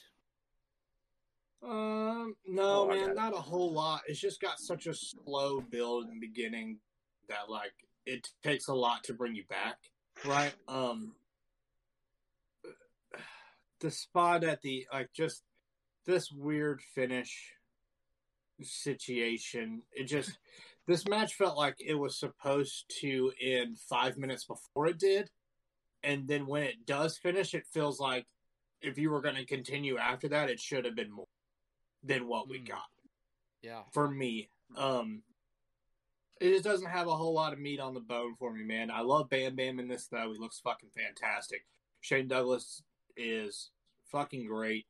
Um, I actually believe that I saw that this is Shane Douglas's fourth title reign. It's his third. And his thought it longest. his third. It's his third heavyweight. I don't know if he had like a television at the time, like in I there. think that's what. But I he's read. It's he's a three time. yeah. They even call it they even say and you're three time world heavyweight Yeah. champion. and this is his longest reign. Not to like spoil anything we have going forward, but like this is his last and final reign, I believe, as the ECW champion. I It's think like so. 400 and some odd days. Like it's very impressive. Uh, Whoop-de-doo. we're about all of to. the '98 shit we're about to cover is all Shane Douglas. Yes, it is. Hey man, we get one of the we get one of my favorite We- we fucking get rivalries great. out of this though. I don't give a shit. we get great matches from Shane Douglas in '98. Um, yeah, I don't got a whole lot on this match. Um, just hats off to both of them. They sent people home happy. Um, that crowd ate up uh, the title change. They Woo. really wanted it to happen. Uh, Shane Douglas, man, what a fucking pro, and what a pro to Bam Bam for putting him over the way that he did. Uh, That was just, in Shane's good shit. hometown. It's- so though, they're so he so Shane Yeah. is from Okay. Pittsburgh and they are just outside of Pittsburgh. yeah. So that they I honestly feel like if they didn't go Shane, they were gonna have a fucking riot on their a hands. legitimate riot. because the holy shit. This fucking Yeah. crowd was so uh, for Shane it was like there's no other bias there. I think there were three people in the crowd that would cheer for bam bam but like it was like it was not safe. Um, the finish was sick though, like the half broken table chair. oh was, it was it this Right. match? Yeah, yeah, yeah, I- yeah, it's so it's so impressive, dude. That's just crazy. Um, just like the placement of it, like to hit that just right. Uh, man, you gotta be fucking risking it all. I feel like. Um, yeah, man, it's a good match. I enjoy the end a lot. I love uh, Candido and Storm coming out and celebrating with him, and like They're even though holding he- his lifeless body up like Mikey Whipwreck type beat. yeah, like even though his his ass is fucking destroyed, like he's fucked up, and he's like leaning on the bottom rope, and they're like, "Are you okay?" And there's a doctor in the ring, like, "Y'all should give him some fucking air." Like he is dying. bam bam beat the He's shit out of him for 25 minutes Actually whooped his ass. Yeah. So um, I don't have any big gripes about this match other than it had a really slow build, and like Mike said, it felt like two different matches.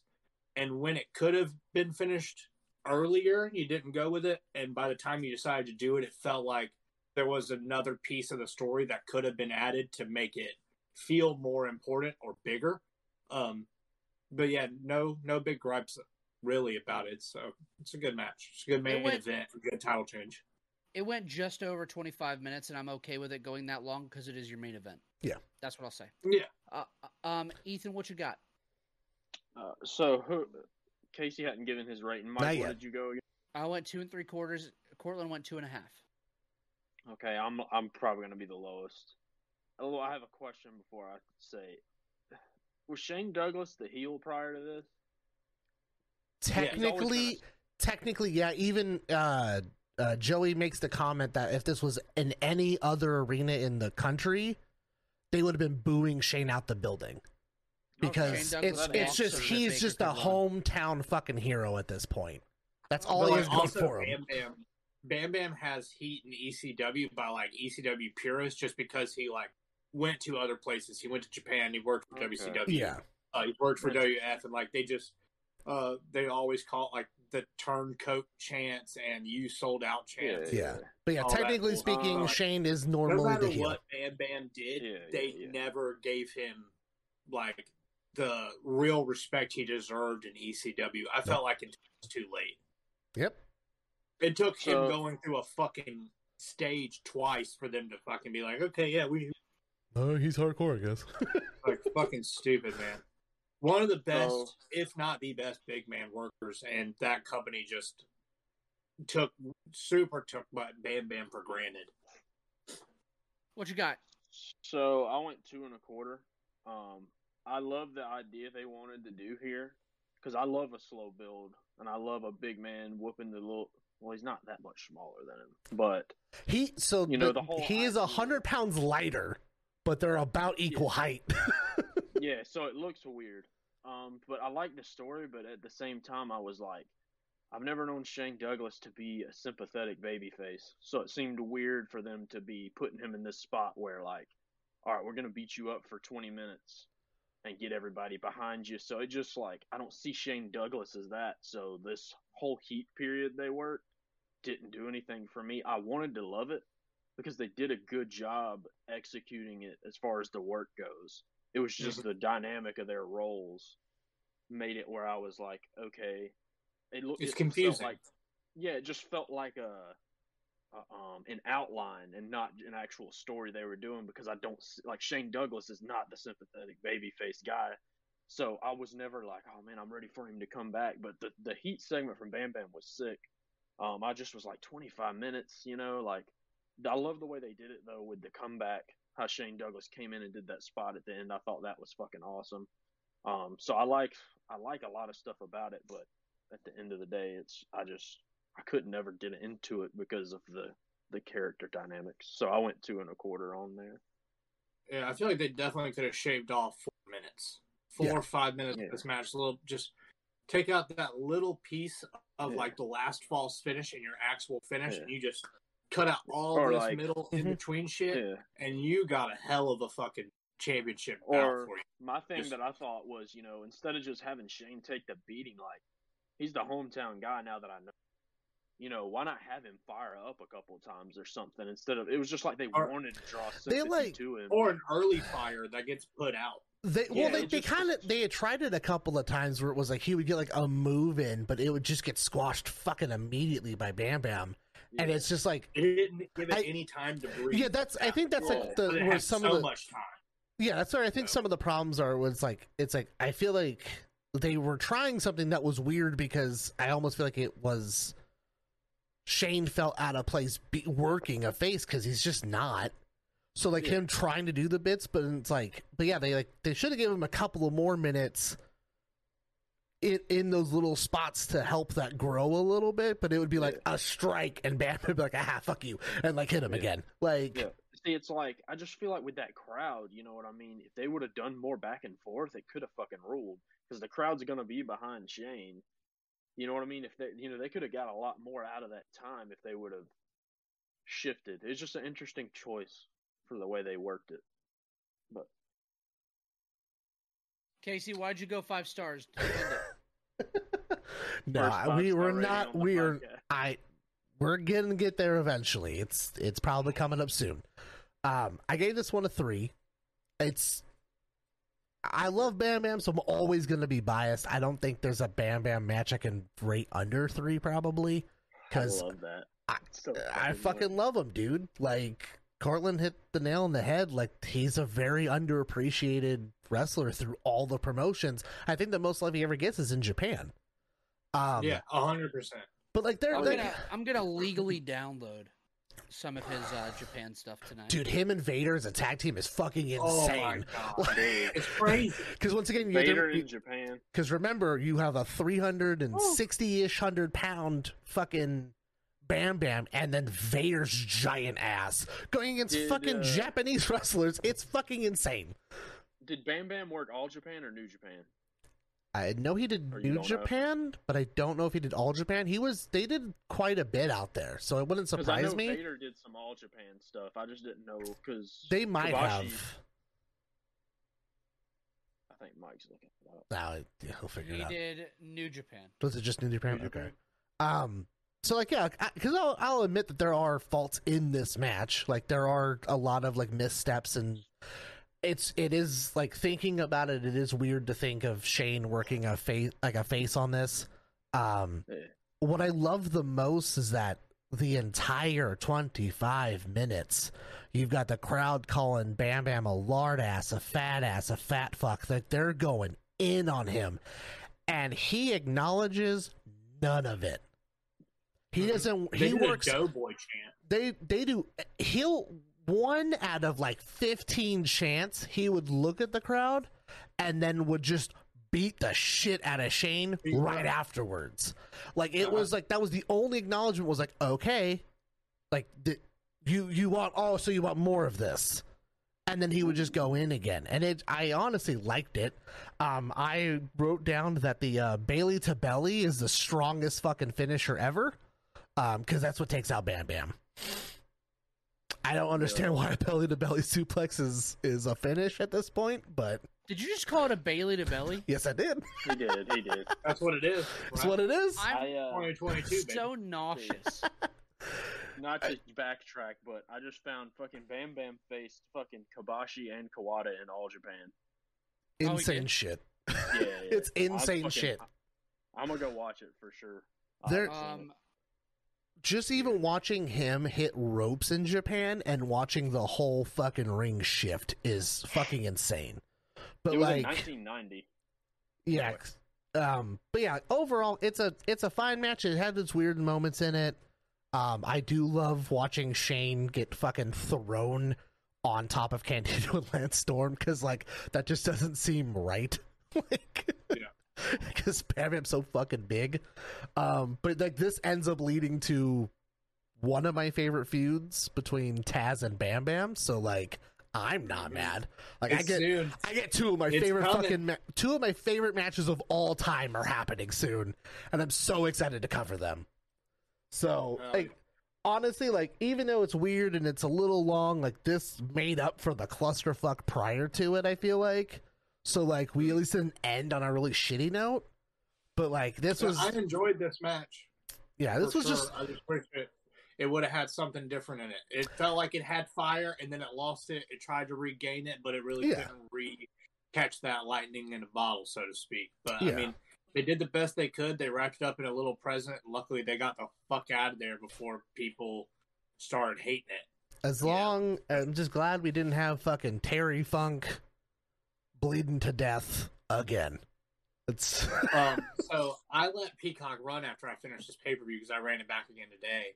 Um, and it immediately ran November to '98, oh god. which is the Terry Funk incident. Do you remember the Terry Funk incident? Where he just like comes down to the ring and grabs the microphone from Joey Styles and just like shoots on fucking everyone in ECW. Oh. Yep. And like, yeah, he calls uh calls Tommy Dreamer like a, a no good piece of shit, and like, he's like, uh, they didn't want to book me. He's like so fucking drunk, dude, and he's like, he's saying all kinds of shit like, um, I tried. Uh, he's like, I practiced. I I learned how to do a double backflip off of the rope for you fans, and they don't want you to see it. And like Tommy Dreamer comes down there, and he's like, he literally like tries to push the mic down. He's like, "You wanted a lighter schedule, we gave you one. You don't have to be here. You can go home." And he's like, "No," and he shows him. And he's like, "Fuck you!" so like, it's so like from the heart. You're like, "Oh my god!" I'm so excited to get there in a couple weeks. it's like I was like, Jesus, fuck, dude, like that shit is ruthless. Oh God. It's good stuff. What? Um, let me just uh, listen. Right, our next pay per view is Living Dangerously from 1998, which does in fact have Taz defending his uh, ECW World Television Championship against Bam Bam Bigelow. So God, we're getting a love it. five star from Casey. We're officially going to get our first five star from Casey Van Sickle on the pod. Um, No promises, but wanna- it might. I just want you to know what the, the second match on the card is. I'll run through the whole two- thing. You yeah, get let's hit it. Doug Furnas versus Masato Tanaka. Hell yeah. You have Two Cold Scorpio versus Rob Van Dam, and this is the only spoiler I'm going to give you. Okay. It's the longest match by a long shot. I th- vaguely remember that remember match, this. but it's I Van think a Dam fucking versus- wild one. Van Dam versus Two Cold Scorpio goes 27 minutes. Jesus Christ! And it's the second match on the card. oh, No this match- is this is where we No start to match get. oh, After that, goes at over 14. Not a single match passed. is this the reason why? Is this the match? The reason why we get Two Cold Scorpio in WWE. WWE? Yeah, yeah. At the time. Yeah. Yeah. hmm Yeah, because this is when like he started doing. I believe this is the blue tights Yes. match. This is a really good match. If I remember correctly, if it's the same one I'm thinking of, that that is a fucking match. Yeah, because this is Yeah, where but- we get the whole thing where it's like they they want to use Two Cold Scorpio's music, but they can't afford it. So Vince is like, "I'll pay for it if you let us use them on Raw." Like it's this is where we start to get really weird, Yeah. like funky background shit. Yeah, Huh. which people have used to like create narratives supposedly that like Vince was in on it Vince the whole time. payouts. Yeah, He was doing payouts for ECW because they were in the dump, and then Paul says that he never took a dime from WWE. Vince McMahon says he gave them money. It's a mess. it's a It- mess. it's Get a a- fucking But mess. I It- feel like it I doesn't remember- matter in the long. I feel like we I remember a- we're not going to be mad at that match though. No, I hope. Dude, 27 Mm-mm. minutes and 10 seconds. Don't hate me Um, if it is, but we we get a we get a tag team three way dance, which is the Dudley Boys versus um, what Wiki says the hardcore chair swinging freaks, which is Balls Mahoney and Axl Rotten, and then New Jack and Spike Dudley.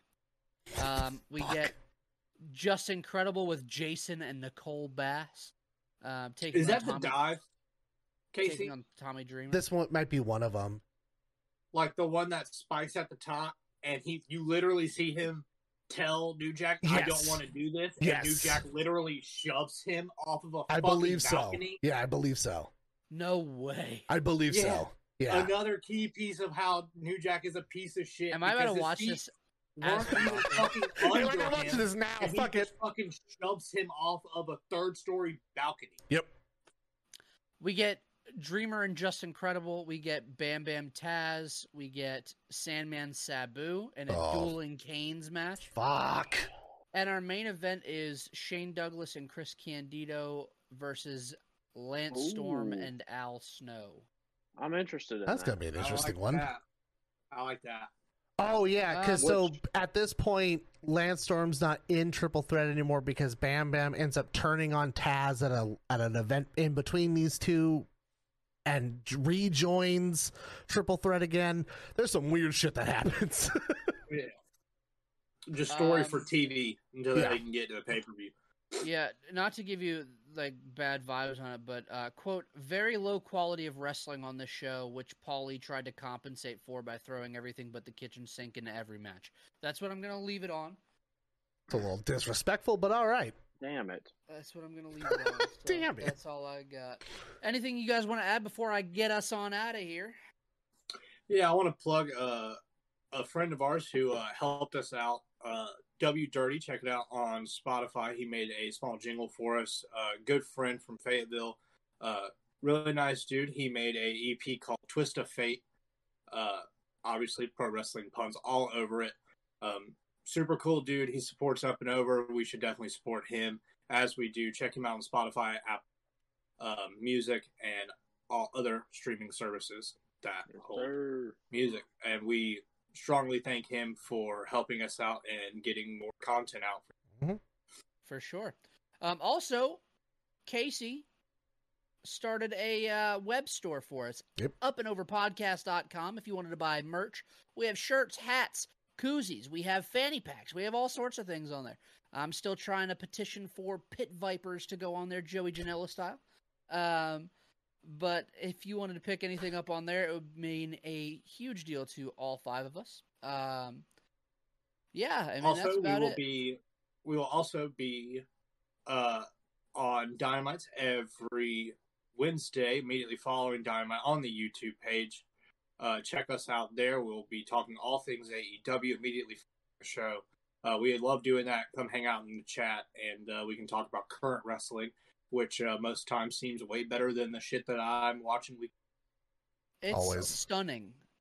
I feel like in 20 years, this stuff that we're watching live going to hold up? That's the. uh the it's interesting got to, man. I hope so. It's got It's such good shit. Good it. It is shit. such good. Ah, fellas, if there's nothing else y'all want to add, um, the only thing that I want to add is a big fuck Michael Cole. Um, with that said, Oh, For send, case- send Pat love. Yep. Send Pat love this week. Yes. Um, everyone uh, needs uh, time to do their own stuff, and uh, this week's definitely his turn to uh, take care of himself, take care of his family. So Send him good love and good vibes. Uh, solid person to have. Obviously, he's extremely missed on this week's episode. Um, can't wait to have him back next week. Yeah, not as many Amen. smiles, not as many laughs without Patty Mills around. Um, so a Yeah. lot of love to him. Um, guys, with that being said, for Casey, for Cortland, for Ethan, for Pat, I myself and Mike, we appreciate you guys tuning in to another episode of the Up and Over podcast. As always, we'll be back next Thursday on YouTube, on Spotify, on Apple Podcasts. If you listen on Spotify or on Apple Podcasts, please give us a five star rating. It does help us a ton in terms of being discovered. Uh, share us with your friends, with your family. We do have Instagram, Twitter, TikTok at Up and Over Pod. On there, you'll find all of our social medias from there. Um, holler at us if you have questions. If you want to watch along, if you wanted to uh, toss your perspective, we're always down for conversations. Y'all enjoy your week. We'll see you back next Thursday, and uh, y'all take care.